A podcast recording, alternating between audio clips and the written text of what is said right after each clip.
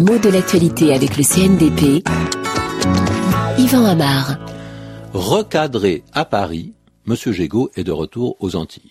C'est l'un des titres de la une du Monde d'aujourd'hui et malgré les guillemets qui entourent ce mot recadrer, on sent bien que ce n'est pas très aimable et ça implique Yves Gégaud, qui est ministre, qui s'occupe donc euh, des euh, départements, territoires d'outre-mer et qui avait passé quelque temps à la Guadeloupe pour essayer de régler la crise, n'a pas été félicité par ses chefs.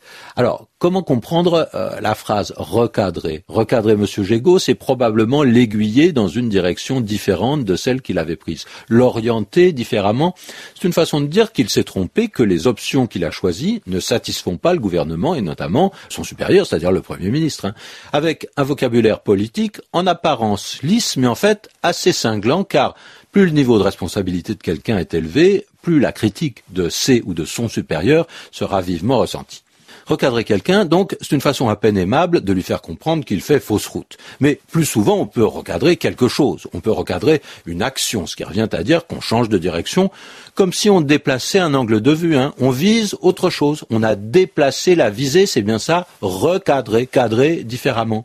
Et puis le verbe cadrer lui-même, il est assez employé pour indiquer une idée de contrôle. On a engagé par exemple quelqu'un, mais on va dire il faut encore le cadrer un petit peu. C'est-à-dire qu'il faut encore lui indiquer où aller, quoi faire comment ne pas en faire trop d'ailleurs. On a l'idée de quelqu'un dont l'enthousiasme n'est pas toujours absolument maîtrisé. Un peu chien fou encore. Il faut canaliser son énergie, guider son travail. Il faut être énergique, mais il ne faut pas que ça déborde.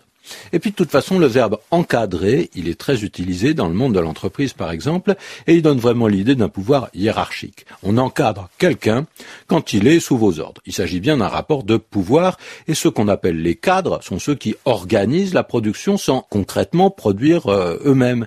On va distinguer les cadres moyens et puis les cadres supérieurs, c'est-à-dire euh, ceux qui sont plutôt des adjoints de la direction, assez haut placés. Et le mot de cadre, de toute façon, désigne aujourd'hui euh, presque un certain niveau de responsabilité et même parfois de salaire.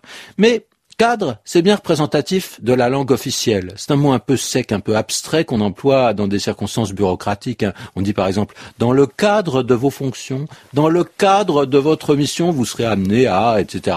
Euh, ça évoque les limites de votre métier, avec toujours cette obsession de ne pas déborder, de ne pas dépasser la mesure, mais ça évoque aussi une langue extrêmement contrôlée, un peu grise peut-être, mais en tout cas qui n'expose pas trop celui qui l'utilise.